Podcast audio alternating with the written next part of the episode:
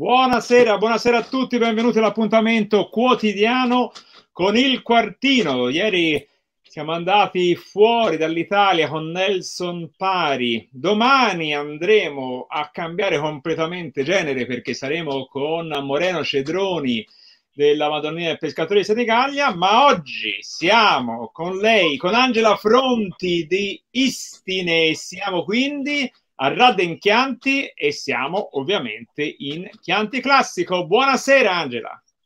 Ciao, buonasera a tutti, che bello essere qui, ne ho visti tanti di quartini, quindi è bellino, una bella emozione. Quartini Grazie di, avermi no, invitato. Ecco, ti, ti, ti, è piaciuto? È un'idea, insomma, è un porto franco dove si può parlare, si può discutere, quindi quello è interessante. Allora, io direi che eh, potresti iniziare a presentarti un po' la, quello che è. Io partirei proprio dall'azienda. Ecco.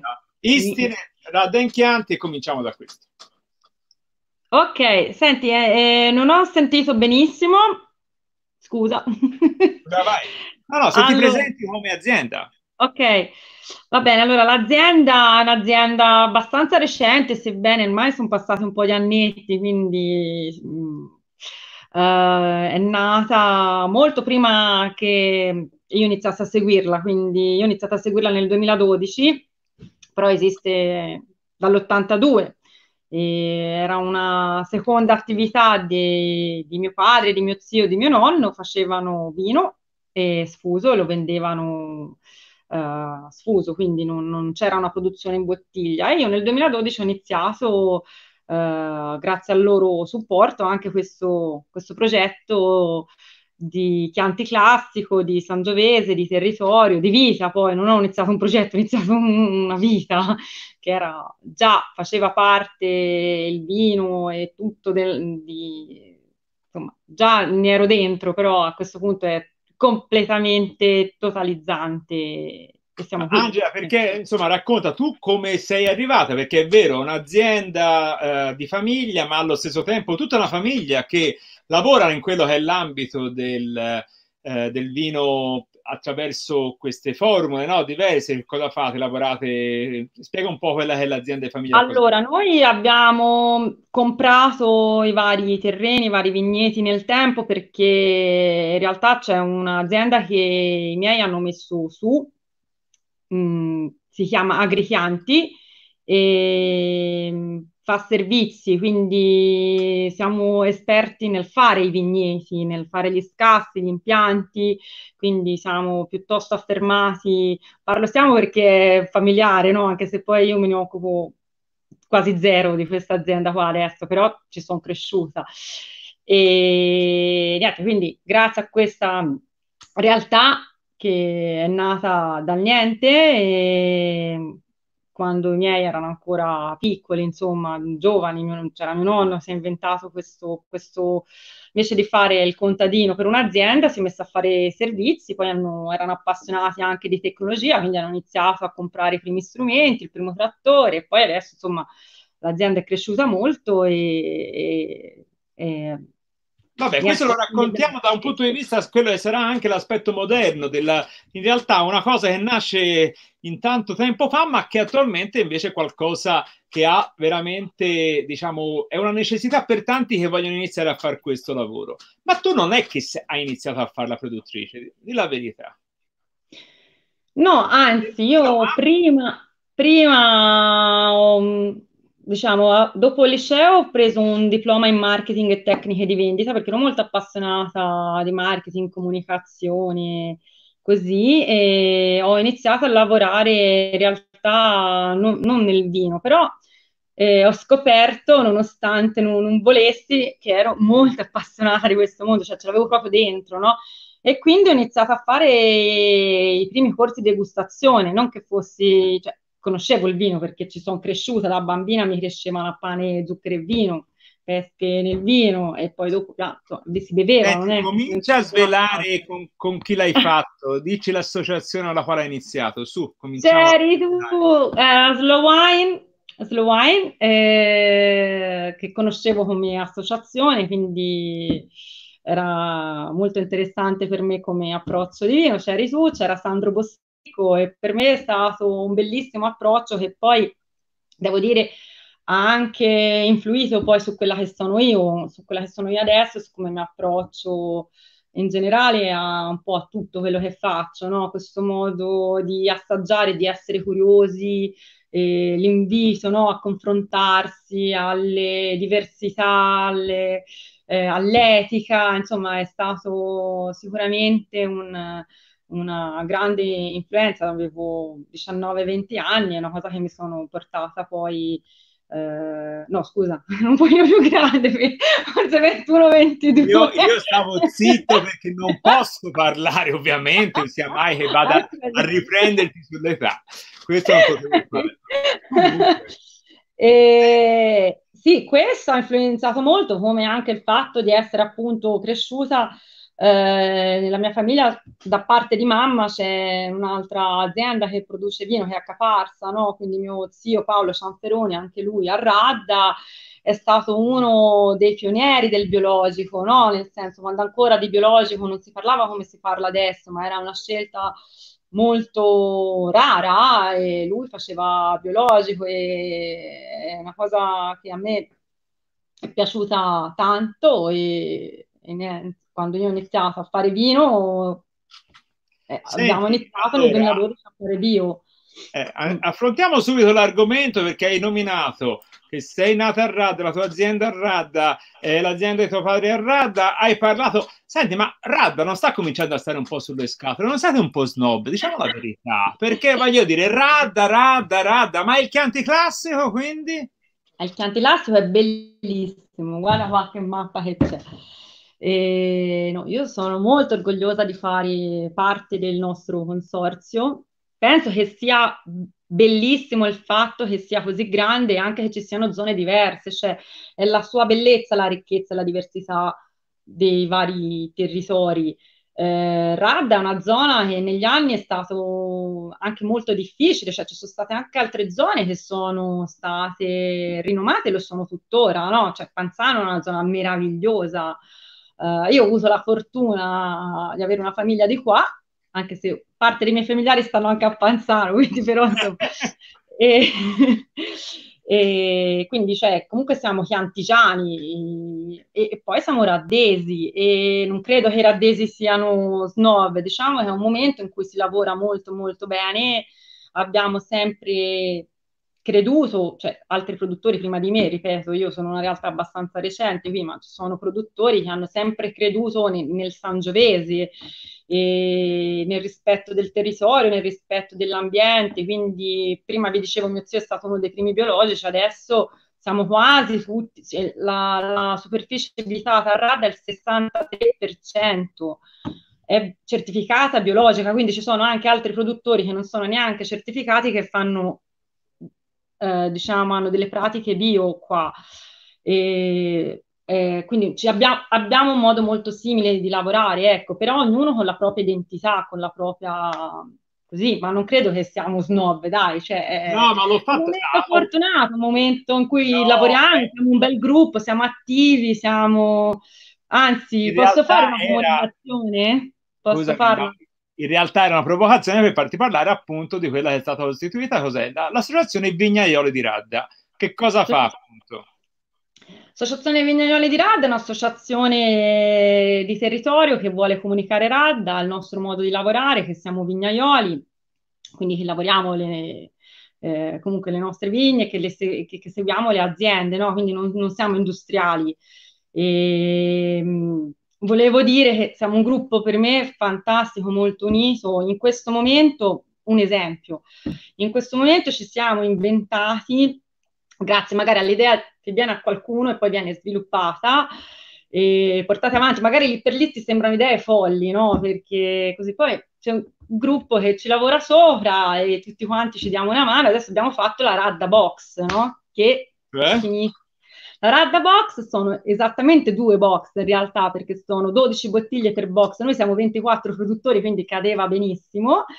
E ci siamo organizzati in questo periodo in cui è difficile, è tutto fermissimo, per fare una sorta di vendita di queste Radda Box eh, a privati, che ha usato le proprie mailing list, i propri canali social, eccetera, eccetera, sia per fare qualcosina noi, sia per parlare di Radda perché si parla di Radda e sia anche per fare della beneficenza, no? Perché comunque parte del ricavato andrà in beneficenza. Senti, Quindi... c'hai subito, aspetta un attimo, un difensore d'ufficio che Tommaso Ciuffoletti dice l'Angela è la tipa meno snob che ci possa essere, mica come quel dandy del sottoscritto, ma si sta parlando ovviamente non dell'Angela come snob, sappiamo bene che magari non è riferito a lei. Ma detto questo, allora, quindi è un'associazione che sta facendo anche in questo momento di crisi questo aspetto di stare insieme. Ma poi raccontiamo bene, a Radda c'è anche una sede importante che alla fine il consorzio sta utilizzando, c'è Casa Chianti, no? A Radda. C'è la casa del Chianti Classico, sì, sì. Eh, io la conosco benissimo perché in realtà la, la mia cantina che è una, eh, una ex fabbrica sta proprio sotto la casa del Chianti Classico quindi rovina un po' il panorama della casa, no scherzo, non si vede da lì.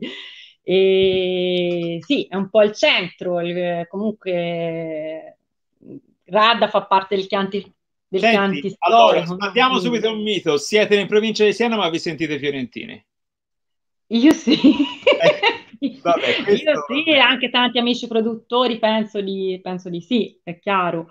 E, ma sì, siamo sul confine, è sempre stato uno...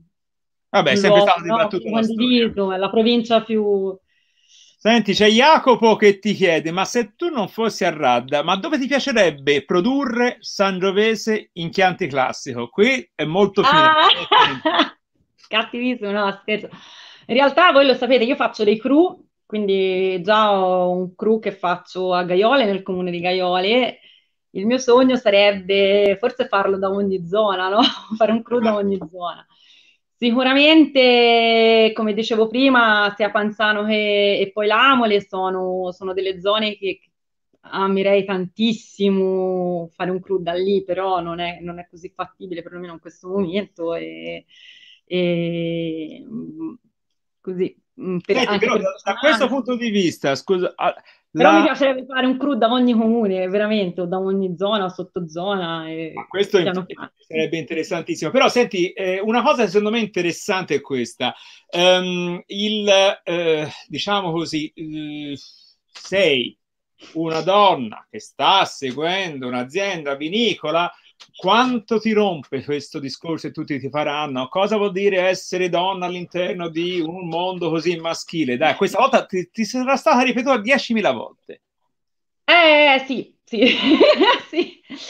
Uh, allora, quanto mi rompe la domanda? In effetti è una domanda che, che, che capita spessissimo, quindi da una parte sì, diciamo, ah, sempre sta domanda, ah, ma cambiamo un po' argomento, ma in realtà comunque anche piacevole parlarne, perciò ehm, a me piacerebbe in realtà come, come, obiettivo mio personale non essere pensata come una produttrice donna ah, che fa anche dei vini buoni, no? Cioè, nel senso, a me piacerebbe essere eh, ricordata o conosciuta per come se fosse un produttore, un produttore, un vignaiolo allo stesso pari, no? Non dire questa è brava a fare vino perché cioè, è, è donna, no? Cioè, quindi non come se fosse una specie di quota rosa nel...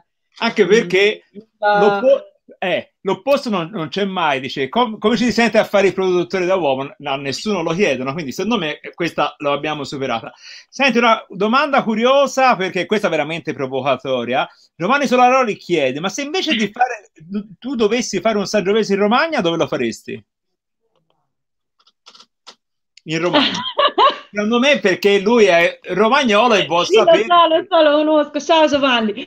E, allora, mh, mm, forse lo farei da Toscana, andrei a Predappio a farlo, per mettere una bandiera a Predappio. No, anche perché lì c'è, in questo momento c'è la Serena che ha lavorato qui con noi a cui voglio un bene dell'anima e mi piacerebbe averla vicina. E adesso lei si occupa di un'azienda piccola, non grande, che sta lì a Predappio e quindi tutto sia perché... effettivamente che sia per mettere una bandiera toscana in un posto insomma, che conosciamo per altri motivi. Senti, ma in effetti anche perché Predappio, ricordiamocelo, era nella eh, Romagna toscana, cosiddetta, no? Come, come situazione. Quindi era un po' per quello anche. credo. Anche. Ah, senti, Boh, allora cominciamo, mancava, cominciamo a mostrare, cominciamo a mostrare che cosa bevi? Che cosa ti sei portata? Cosa dirò? Allora, ho due bottiglie. Vai, vedere. Una è un vino Eh, e, e uno è il mio vermouth. Quale... oh, questo- già, allora, partiamo da. Visto che l'hai detto, fai vedere, il vermouth. vermouth. fai vedere il vermouth. Vabbè, allora, anche una ecco così brava. Etichetta un progetto quindi veramente personale, ma racconta come fa a venire ad una toscana, anzi raddese, l'idea di fare il vermouth. No, guarda, ce lo devi dire. Eh, sempre per seguire, io sono una persona sempre attiva, sempre in movimento e quando qualcuno mi stimola poi stimolo. E semplicemente, mh, sai, le amiche, andiamo a prendere l'aperitivo, andiamo a prendere l'aperitivo spesso nel bar dove il barman è molto appassionato di vermouth e gin, aveva più di 100 gin e più di 40 vermouth. Aveva perché aveva- è passato a miglior vita, no? No, questo bar purtroppo ha chiuso e noi siamo orfani.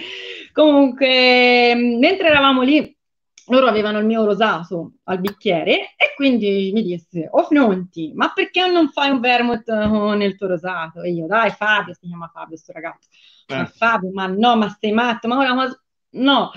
Eh, prima volta, seconda volta, la terza volta ho detto vabbè facciamolo e poi ci sono state anche delle mie amiche queste con cui andavamo a bere, la Sabrina, la Stefania, la Barbara, no? Che mi hanno sicuramente spinto in questa direzione, motivato a- ad andare avanti, però non è stato facile sicuramente, quindi invece di farlo all'inizio abbiamo pensato di organizzare una degustazione lì insieme a, a Fabio e Giovanni. E è venuto tra i vari produttori di vermouth, è venuto Bordiga. E quindi gli dicevo, vorrei tanto fare un vermouth, però non mi riesce, non mi sta avvenendo, perché è un'arte, è un'arte, è un mestiere, insomma, basta potuto fare. E lui mi ha detto, ma facciamolo insieme. E quindi da lì è iniziato questo progetto in collaborazione con loro. Mi hanno chiesto una sorta di poesia di come volevo questo, questo prodotto, no? Spiega- spiegami il legame vermouth-poesia, in che senso? loro l'hanno chiamata poesia, nel senso che cioè, tu fai il vino e poi dopo vai a sentire le note organolettiche, quello che ci senti, no? Nel vino. Il vermouth è un po' alla rovescia. Tu hai il vino che ti fa da scheletro, e, però decidi come farlo, quindi c'è la ricetta. Chiaramente la ricetta basta potuta fare e lì su- c'è il master distiller che, che la fa. Però noi la chiamavano poesia nel senso cosa ci vuoi sentire, come lo vuoi, no? Sia a livello di, di zuccheri, di alcol. Ricordo, il vermouth è un vino addizionato di zuccheri, di alcol e con delle botaniche che sono macerate, insomma, in vari modi. Lì, sta la maestria di, di- di- di chi riesce ad eseguire la ricetta. E quindi, diciamo, insieme anche a questi miei amici, diciamo, abbiamo un po' cercato di capire come ci poteva piacere a noi, no? E, e niente, loro sono stati bravissimi. Io ho detto, ma avranno capito cosa ho io in testa? Cioè, avrà- com- come possono aver capito, no? Cioè, nel senso, loro piemontesi, noi toscani, perché io volevo che comunque questo prodotto ricordasse anche la Toscana, quindi ci fossero delle botaniche che ricordassero il nostro territorio, ma anche che si sentisse il vino, perché volevo comunque un prodotto che fosse legato all'azienda, noi facciamo vino, quindi insomma così. E loro sono stati bravissimi, mi hanno mandato tre prove, perché io ho spedito del vino su, mi hanno mandato tre prove, ce n'era una più buona di un'altra, quindi mi ricordo una grandissima bevuta quei, quei giorni lì per capire quello. In realtà è stato molto difficile perché erano molto simili, quindi però a- alla prima hanno centrato esattamente cosa avevo in testa. E l'etichetta, vediamo se mi riesce a farla rivedere, Eh, eh, l'ha disegnata Rachele, Rachele, Rachele Sondini, che saluto, non so se c'è a guardarci, eh, ed era un po', era in realtà la locandina di questa degustazione che avevamo organizzato tutte insieme, è stata una bellissima giornata. e quindi- Senti una cosa, eh, Lisa Poletti chiede, ma Salvatore Castiglione lo conosci come vermouth? Mm, no, però sono molto curiosa, ditemi... Vabbè, questo piacere. dopo vedremo. Me lo segno e lo assaggerò. Sì. Comunque, ecco, questa è la curiosità. Quindi siamo partiti dal eh, prodotto alternativo. In realtà tu hai quindi una linea di prodotti Chianti classico e spiega un attimo, tu hai anche, parlavi di Chianti classico lì a Rad e poi dei Cru, no? E dove sì. sono? Allora, spiega un attimo. Allora, noi, come dicevo prima, le vigne le abbiamo comprate non in un unico momento, ma in più momenti, quindi non si trovano in un appezzamento unico, sono appezzamenti più o meno delle solite dimensioni, quelli un po' più piccoli, un po' più grandi, da, diciamo dai 3 ettari fino ai 5-6 ettari, e alcuni sono a radda, la maggior parte però un, bel, un po' di vigneti anche a gaioli. E chiaramente ora sono sei appezzamenti diversi, fare sei cru non, non, ha molto senso, però ho deciso di fare questo già dalla prima annata, la 2012, ehm, de, diciamo, un pro, è, è, un progetto per... Eh, io da appassionata appunto di vino, da appassionata di Piemonte, sebbene non mi sembra mai di conoscerlo così, così bene, vorrei stare lì e bere vino e assaggiare vino e conoscere i produttori, è meraviglioso. Mi piaceva questo, questo lavoro che fanno anche, anche là sui cru, avendo queste zone così vicine ma diverse, il Sangiovese si esprime in maniera diversa e quindi il progetto fa sì che prendiamo l'uva migliore da ciascuna delle tre vigne principali, che hanno magari esposizioni diverse, quella a sud, quella a est, quella a nord, altitudini leggermente diverse, anche suoli leggermente diversi, e li vinifichiamo in cantina poi nello stesso modo, no? quindi fanno lo stesso percorso identico, sia nella parte della vinificazione che poi nell'affinamento in botte e vengono imbottigliate anche nello stesso momento, quindi l'unica cosa che cambia un po' è l'epoca di raccolta, perché chiaramente essendo diverse non, non si raccolgono nello stesso giorno. E, e, niente, e quindi c'è diciamo espressioni di, di vigne diverse da, dal Sangiovese, che è molto... Eh, ma fai la stessa tecnica o utilizzi sempre che cosa? Sei per il legno, per l'anfora, per il cemento, per il vetro? Cosa no, sono... Allora, la, la, fermentazione avviene in cemento. E negli ultimi, dal 2015 in poi, stiamo facendo anche delle macerazioni molto lunghe, si arriva a 40-45 giorni a cappello sommerso, però chiaramente anche qui dipende un po' dall'uva, no? Non è che e, e dalle, varie, dalle, varie, vasche, quindi se, non è che se una riesco a portarla a 45 giorni e una non ce la fa, cioè il tempo di macerazione deve essere più o meno simile, perché altrimenti le differenze non sono dovute al suolo, al territorio, ma sono dovute a, alla tecnica di cantina. No? Esatto. Quindi cerco, magari in base all'annata, però possono essere diverse, ecco per Senti, l'annata, ma... uguali nell'annata. E poi fanno un anno di botte grandi, uso solo botti grandi. Quindi così. Non hai barrica, insomma. No. Senti, ma eh, quello che ho, hai detto una cosa abbastanza evidente, cioè caratteristiche diverse, Sangiovese, gli faccio fare la stessa maturazione, ma nella realtà questo, ma tu lo vedi da, perché te stai parlando da detto ai lavori, perché ecco, ricordiamoci bene, l'anno scorso hai vinto un premio mica male, eh? Ah, Camelli come enologa, non tanto come produttrice, come enologa. E questo secondo me è un aspetto non indifferente perché dimostri una conoscenza profonda di quello che è il tuo lavoro. Ti ha fatto eh. piacere questo premio innanzitutto?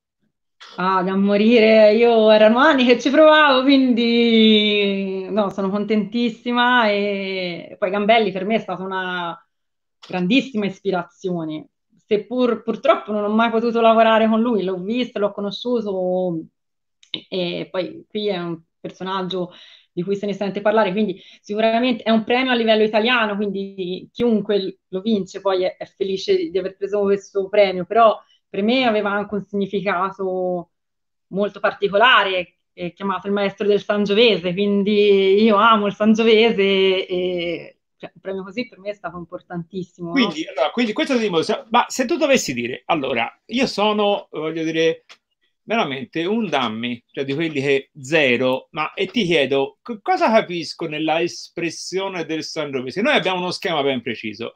A Radda i Sangiovesi vengono poco colorati e come si dice sempre, sono sempre fini ed eleganti. Bene? Sì. Sì, però un'espressione diversa, cioè cerchiamo di far capire anche perché a uno che mi ascolta dice fine ed elegante, vai, questo cerca di, di capire. Bevibilità è uno degli elementi? Dei tuoi sì, vini? certamente.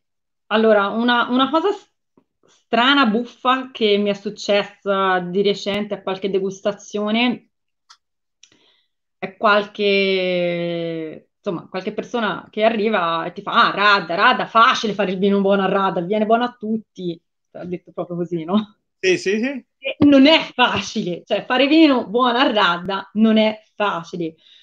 E in anni passati l'uva qua su difficilmente riusciva a maturare, abbiamo delle produzioni a ettaro molto molto basse, oltre al combattere con animali e non sto a raccontarvi ora questa parte qua eh, della vita di un vignaiolo radese, ma, ma comunque non, no, non no, è facile fare l'uva, è freddo, eh, si raccoglie l'uva sempre per ultimi, no? Quindi noi, qua, quando tutti stanno a dire che meravigliosa annata, l'annata bellissima, noi cioè, ancora abbiamo da iniziare a raccogliere l'uva, no? Quindi comincia a piovere, cioè, è, è, diverso, è molto diverso.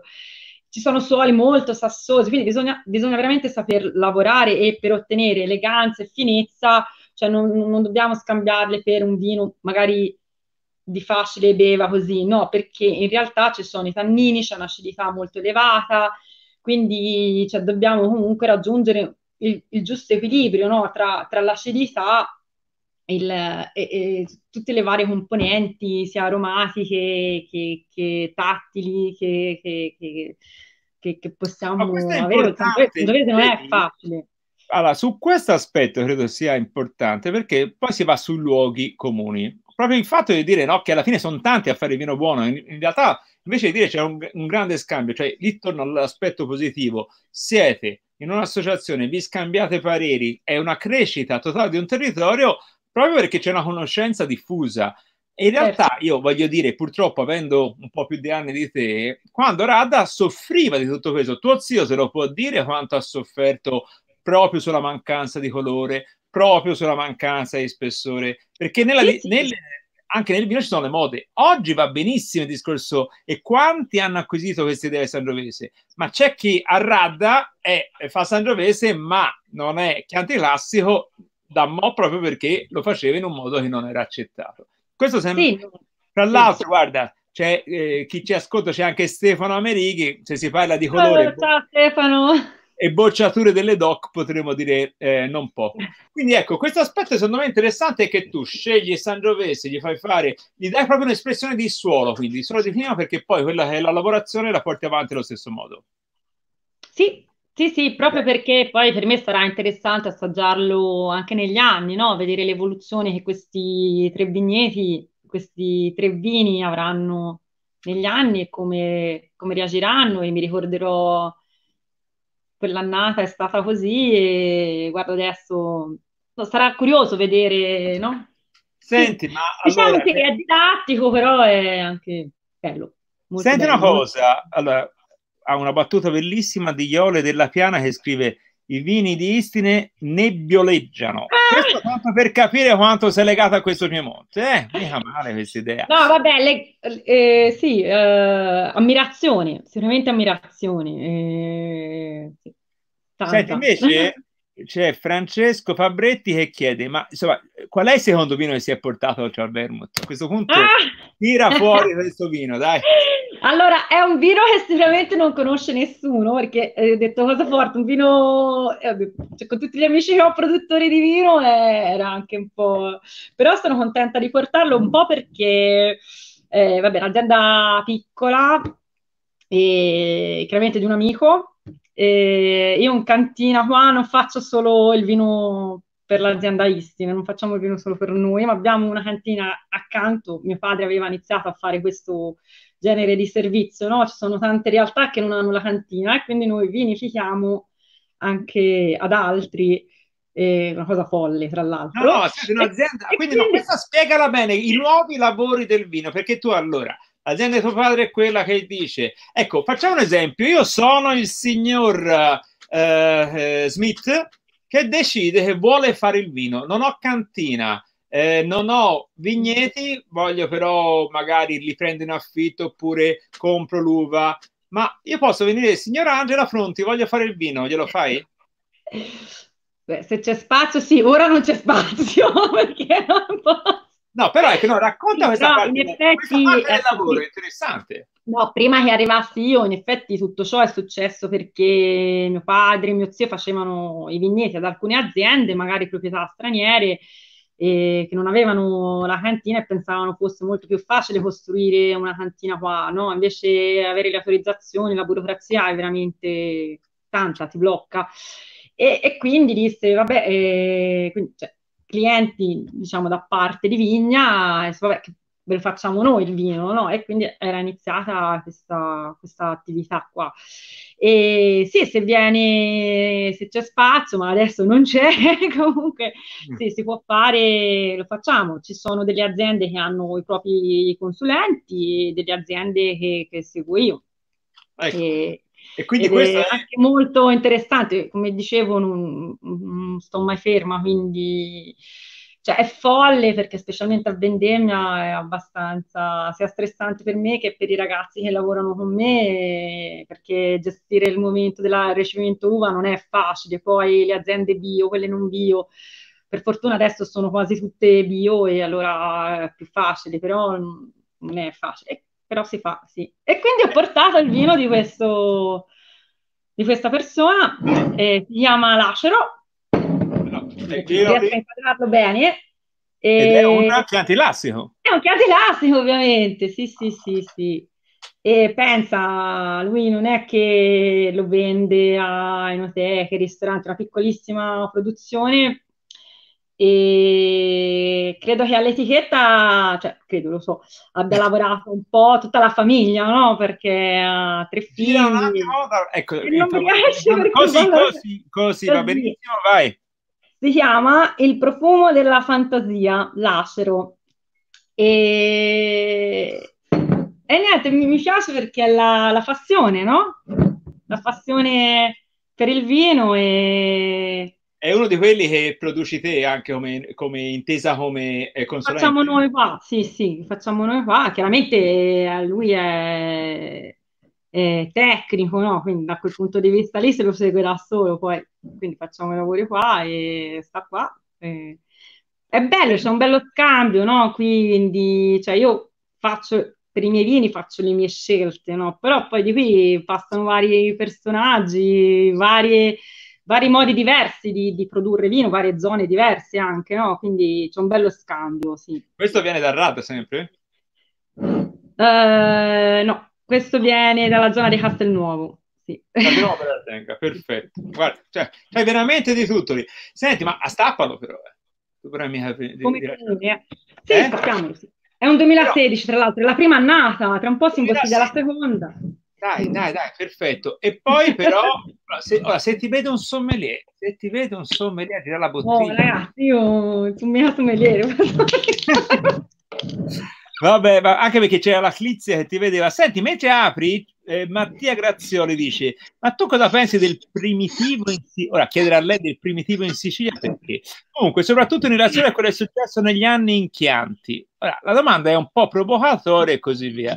Ma no, nel senso, cosa è successo che adesso c'è il vino Chianti fuori dal Chianti Classico? Questa è la domanda. No, vabbè. Il primitivo è un po' diverso perché il primitivo comunque è un'uva, no? E non è un...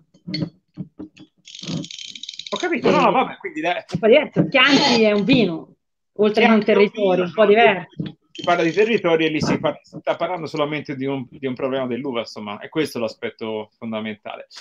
Senti, no, e invece io, ovviamente, per rimanere in Chianti, perché io non potevo, però ho fatto una bollicina diversa. A questo Dai, punto... Berlinetto.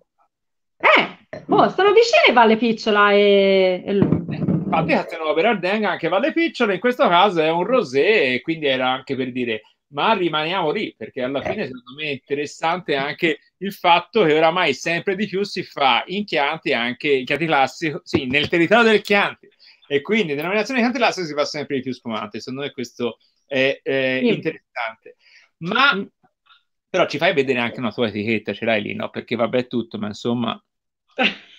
Di scorta. Senti, ma-. Eccolo qua, questa è una... E Questa è la mia riserva, è il mio vino riserva. top. Sangiovese, ovviamente. A proposito, anche il vermouth è fatto con rosato di Sangiovese, eh? non l'abbiamo detto però. Senti, ma scopro una cosa pazzesca, cioè che te fai un bianco e io non l'ho mai assaggiato. È un nettare. Faccio anche un bianco, sì.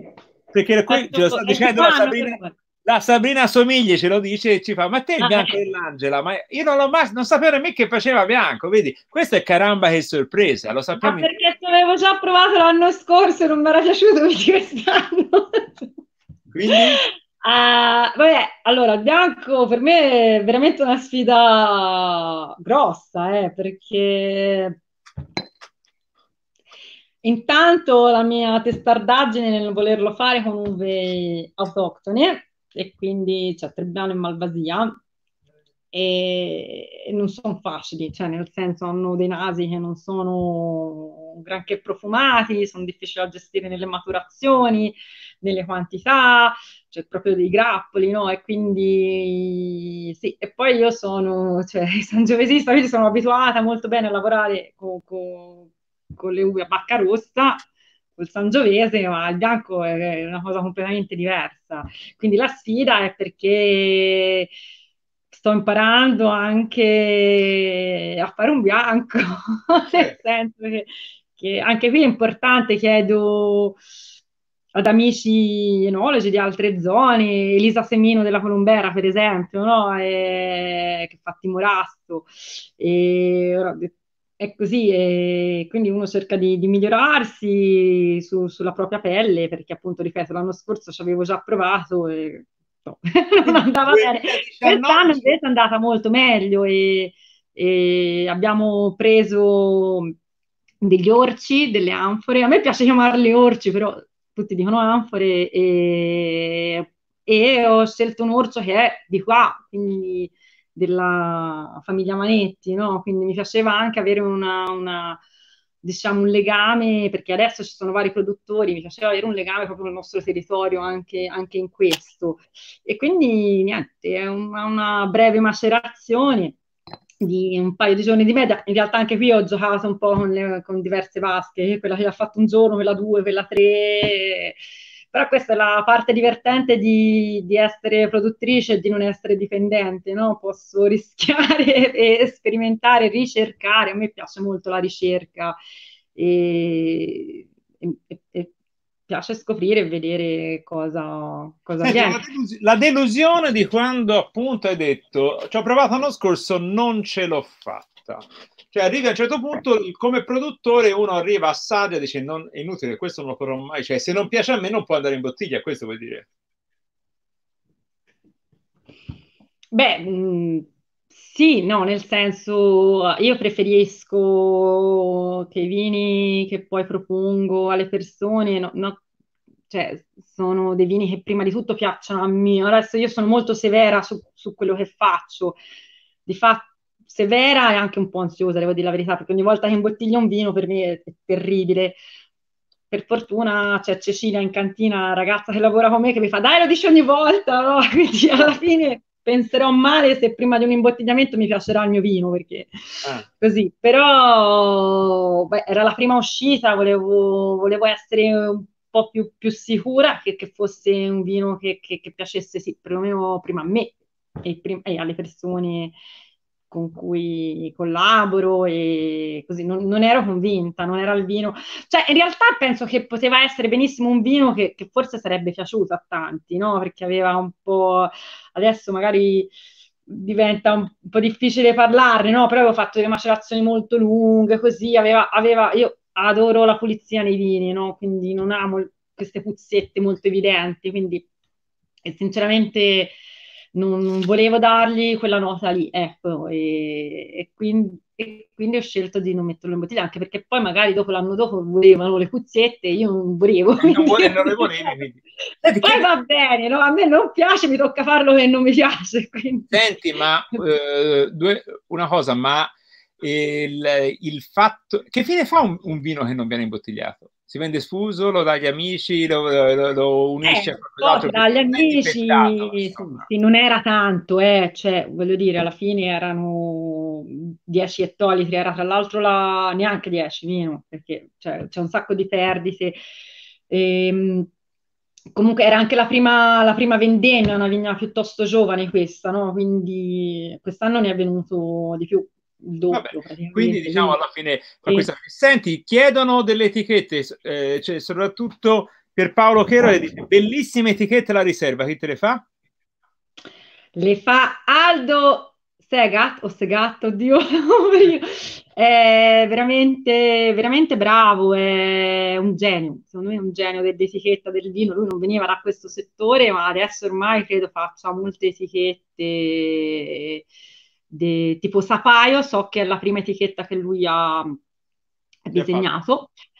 E in questo caso eh, sono nate prima le tre etichette dei crew, perché chiaramente i crew sono nati prima della riserva in termini di invecchiamento, eccetera, e i crew hanno, sono, sono su sfondo bianco con, eh, diciamo, le righe nere e sono ciascuna tipo questa è Cavarchione e questa è Isti nell'altra è Casanova. Quindi, diciamo, questa etichetta spiega poi il vino, ovvero, come si diceva prima, i crew sono un progetto di descrizione del territorio attraverso il Sangiovese la riserva vuole essere la migliore espressione dell'azienda in quell'annata lì, quindi ogni anno c'è una percentuale diversa della vigna a seconda così, di, di, di, di, quello che si riesce a ottenere come, come top, no? come... e perciò dire, l'etichetta spiega anche il vino, spiega eh, chiaramente i crew fanno un anno di legno, la riserva ne fa due, un anno, assembl- un anno separato e e il secondo anno assemblato in botte. Quando... Senti Angela, ora questo lockdown ti ha obbligato come tutti noi a bloccarti da un punto di vista di viaggi, ma quanto è dura il fare un percorso nel quale te fai veramente tutto? Parti dalla vigna, segui la vinificazione, ma segui anche l'aspetto commerciale. È sostenibile, visto che ora stiamo parlando di agricoltura sostenibile, stiamo parlando di tanti elementi sostenibili, ma una vita come quella che facevi la rifaresti oggi? allo stesso livello, alla stessa intensità? Guarda, allora, due cose importanti sulle quali rifletto spesso in questo periodo. La prima è mi chiedo come fosse possibile prima riuscire a fare anche la parte commerciale e tutto quello che sto facendo adesso, perché cioè, cioè, noi in agricoltura abbiamo non abbiamo mai chiuso e stiamo lavorando da, da sempre perché chiaramente la, la, natura va avanti, perciò mi dedico più alla parte della produzione, chiaro, non solo perché comunque ci sono per fortuna tutti i clienti, gli importatori, anche loro si attivano, no? quindi ti chiedono comunicazioni, ti chiedono, cioè, quindi c'è, c'è comunque contatto anche a livello commerciale.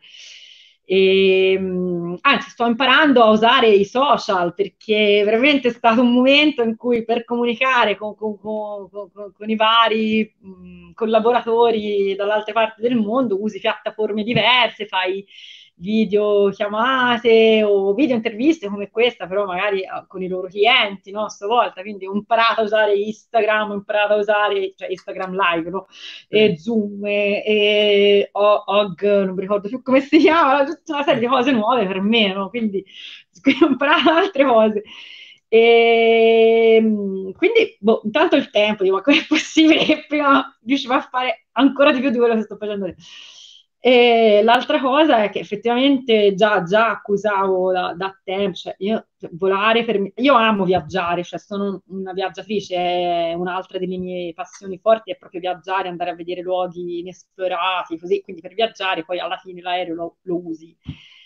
Però lo stress d'aereo è veramente tanto, cioè prendere tanti voli è qualcosa che, oddio, domani devo ritornare a prendere così tanti voli, mi, mi, mi crea ansia.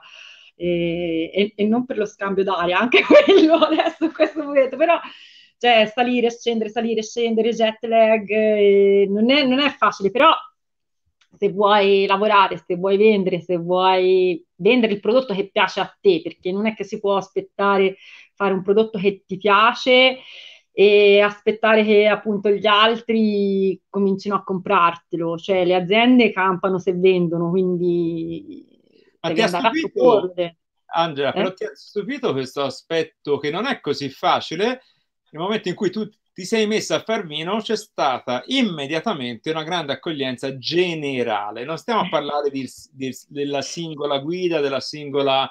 Però bene o male, che cosa ti ha insegnato questo, in positivo e negativo?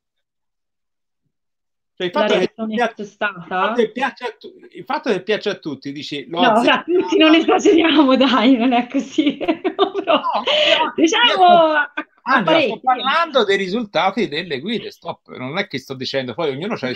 Eh, felice, sorpresa, contenta, sì, eh, sicuramente i primi anni veramente mo- molto sorpresa, cioè stupita, anche sì, sono contenta della stima che c'è sia da un pubblico, da un punto di vista di pubblico di, di, di giornalismo, ma anche dei consumatori e anche di tanti colleghi che lavorano in altre aziende. Io sono veramente felice, cioè anche tornando al premio Gambelli che abbiamo nominato prima, cioè, la cosa più bella è stato ricevere complimenti da, da persone che, fa, che sono enologi, che sono proprietari di altre aziende, produttori, cioè veramente bello questo, no? Perché cioè, magari c'è anche chi ti guarda con invidia e invece è stato bellissimo.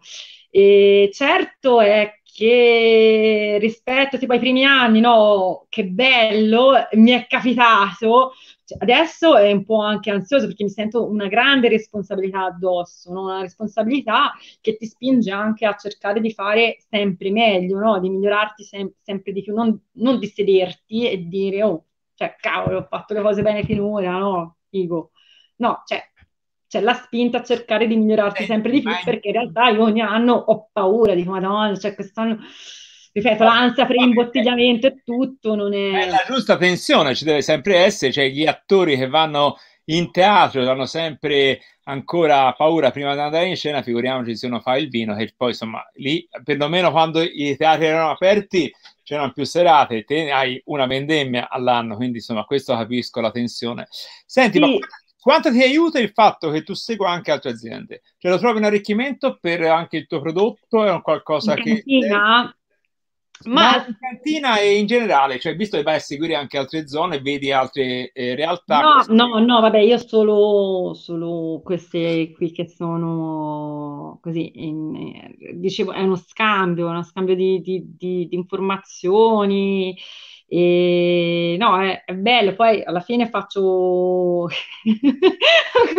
come mi torna a me, no, nel senso su, sui vini dissimi, però è bello lo scambio anche, cioè non è che io assaggio da sola, per, ripeto, con, con uh, il produttore dell'acero che è un tecnico così, assaggiamo anche insieme, come li assaggio con altri amici qui di Radda e è bello avere anche un parere oggettivo su, su quello che faccio, no? Perché io sono troppo legata a cosa è successo in quella vigna quell'anno, com'era l'uva e così.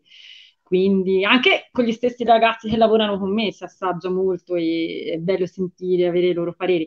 Vedere anche come lavorano altri, altri tecnici è interessante, eh, ti arricchisce, no? Quindi poi ci sono delle cose, cioè, tipo la macerazione così lunga, io avevo un po' paura a farla no? all'inizio, adesso sono contentissima di farla, chiaramente è perché mi è capitato qua dentro di, di, di, di farla prima con, con un'altra azienda. E, e da lì insomma è stato. Senti, ma qui ti chiede sempre Francesco Fabretti, ma eh, dei tuoi tre cru ce n'è uno nel cuore? Ce n'è uno del cuore. Eh, questa è una domanda difficilissima. È come se tu chiedessi a una madre qual è il tuo figlio preferito. È vero, è così. Eh, senti, allora c'è Cavarchione, Vigna Cavarchione, che è questa vigna di Gaiole, che è una vigna che ti fa innervosire da quanto sia perfetta, nel senso che, che, che, che come il figlio che va bene a scuola, no? che, non fa mai forca, porta sempre risultati ottimi e, e quindi cioè, è meravigliosa. Anche oggi sono andata lì e, beh, proprio bella da vedere, non, non ti delude mai, no? E quindi, cioè, perlomeno finora. Poi questo, quest'anno questo l'esempio dei figli fa morire davvero come cosa. Casa, Casanova dell'Aia, che invece è la vigna proprio uh, che abbiamo a Radda, vicino a dove abitiamo, è la vigna che mi ricorda il nostro passato, le nostre radici, no? Mi ricordo le vendemmie con mio nonno, e quando la vendemmia era una festa e così e per tanto tempo abbiamo avuto solo quella vigna lì, quindi è una vigna a cui siamo molto molto molto affezionati ed è la vigna proprio raddese perché è in paese, quindi è bellissimo, poi mi affaccio, vedo Val delle Corti davanti, no? quindi è, è, c'è tanto affetto verso Casanova dell'Aia. E poi c'è Vigna Istine, che invece è la vigna che dà il nome anche all'azienda, quindi chiaramente c'è un legame. Istine, scusamici, perché all'interno anche di Intravino questo Istine ha, ha, veramente aperto la mente a Morichetti, eh, lo dico pubblicamente, che su Istine ci ha fatto veramente dei sogni. Ma raccontaci, cosa vuol dire Istine? Ma Istine è il nome del posto, il nome del luogo, del podere, no? E abbiamo fatto una ricerca eh, sul significato di questo nome, pensando che in realtà avesse delle origini etrusche, perché qui ci sono molti nomi che finiscono con ne, che sono di origine etrusca. In realtà no, in realtà viene più da istio o eschio, e sembra volesse significare tipo piccolo olivastrello, piccola quercia, e in effetti ha un senso perché lì nella zona, cioè la vigna è completamente circondata da un bosco di querce, piccole, non di querce enormi, no? E quindi ha senso. Poi da istio, per via un po' degli usi locali, è diventato istine, cioè tipo c'è Adine, Vesce, no? Sono tanti nomi che ah, finiscono con me e così. E abbiamo chiamato così l'azienda perché in realtà noi avevamo il progetto di costruire la cantina a Istine, cosa che ancora è ferma in comune, ma a questo punto stiamo bene anche qui a Radda e non lo so se lo faremo mai, però c'è la parte dell'accoglienza, quindi adesso no perché siamo chiusi per ovvi motivi, però se ci volete venire a trovare abbiamo fatto una bellissima sala degustazioni, abbiamo inaugurata l'anno scorso e ora siamo fermi, però... Vabbè. Eh, quindi quello c'è. Senti, bene, Angela, ci hai fatto un racconto incredibile, bello e che con cosa, il, con quale vino ci salutiamo? Con quale vino festeggi? Con quello che hai aperto? Il 2016 come l'hai trovato? Quindi ora l'hai aperto? No, è buonissimo, sì. Eh. No, siamo, vabbè, è una piccola produzione, quindi chiaramente ci sono tutte le attenzioni e l'amore che puoi mettere, no? La scelta di un grappolo e mi ricorda un po' a me il primo anno, e... perché insomma, la prima annata per questa azienda e auguriamo di fare anche altre, anche altre annate. Eh. Bene, questa è infatti è la cosa, ma non è riserva, è un chianti elastico proprio. È un chianti elastico, sì. Bene. Senti, allora grazie perché credo ci sia stato veramente un racconto ampio, circostanziato, insomma, ci ha fatto capire che Radda è veramente un posto che oggi si è meritato tutto quello che ha. Insomma, se siete arrivati al successo, ecco, quello che, hai, quello che hai ribadito è sempre però, tutti gli anni, dura portarsi a casa quello che è un risultato bello per carità. Senti, festeggiamo tutti e due con Cantelassi, cioè con un prodotto e Cantelassi un pochino diverso, ma insomma quello credo sia importante un sacco di saluti, te li vai a rivedere. Fra l'altro, ti saluta anche, non a caso, quello è il master e l'ambasciatore del Chianti Classico, Valentino Tesi. Bene. Grande Valentino, complimenti ancora. Eh. Beh, alla salute, ciao Angela. Grazie a tutti e buona serata. Ciao. Ciao.